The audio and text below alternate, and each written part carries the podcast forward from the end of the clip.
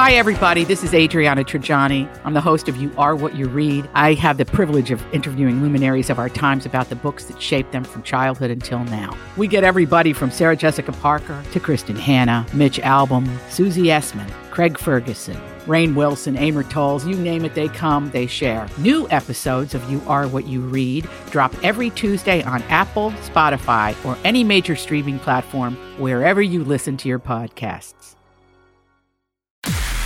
Jesse and Anna's Truth Jar. We have an actual truth jar, a little mason jar decorated with beads.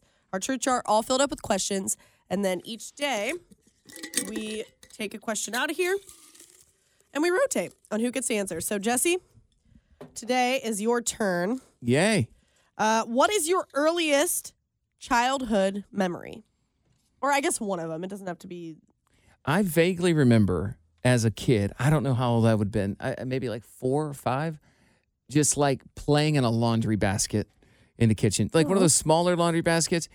And you know what? Part of it might be too is there is a photo of me and Joey doing this. And I'm like, maybe my memory is of the photo, but for Yeah, sure, I know what you an mean, yeah. actual memory is. Oh man, this kind of breaks my rule, but talking about like hurting yourself or injuries. But I oh, did Oh, here we go. accidentally walk into a screen door. Oh. and uh, I do remember my parents' reaction of being like, because apparently I had injured myself. So I do remember that. Uh, Okay. But other than that, isn't that funny though? That both of It's those things were at least four or five or six years old. And I'm like, my nephew right now is six, just turned six not too long Yeah. ago. And I'm like, you mean to tell me when he gets older, let's just say even 10 years from now, this entire life he's led up till now, he for the most part is not going Not to remember. Isn't that crazy? Wow, that is weird to think about. because he has his own mind, his own thoughts, his own Yeah. memories, all these things right now. I can have a conversation. He's got all of these things that we've talked about, and I'm like, none, most of this is not gonna stick. Well, not to make it even crazier, but you right now, but okay, you're 40, and let's say when you're 70, this you will remember being 40, but it will you you know what I mean? You ever hear someone who's a little bit older talk about, oh man, I you know I remember my 30s. They'll have memories, but they don't remember Well, all of it. Like you, I don't remember all of it, Know what I but you know that I tend to have an ability to remember a lot of details. Oh. Do I not mention the things all the time? Like you said that after we worked together for the first month or two, you're like, you, I've noticed you tend to remember things.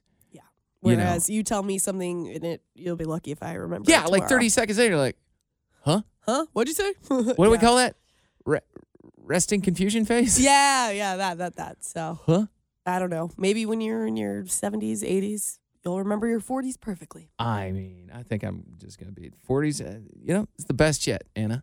It's the best year yet. Yeah, I'm All doing right. just fine. I know you keep trying to bring it up like 40's a problem, and it's not. No, it's not It's been nothing but a blessing for me, okay? I, I think you're sensitive about it. I'm not. I really do. it's, It's okay. Someone's got a big birthday Turn turning the big 3 0 here in the next uh, year and a half we, so. yeah, we got a, a year. Uh, planning can never start too soon. All right.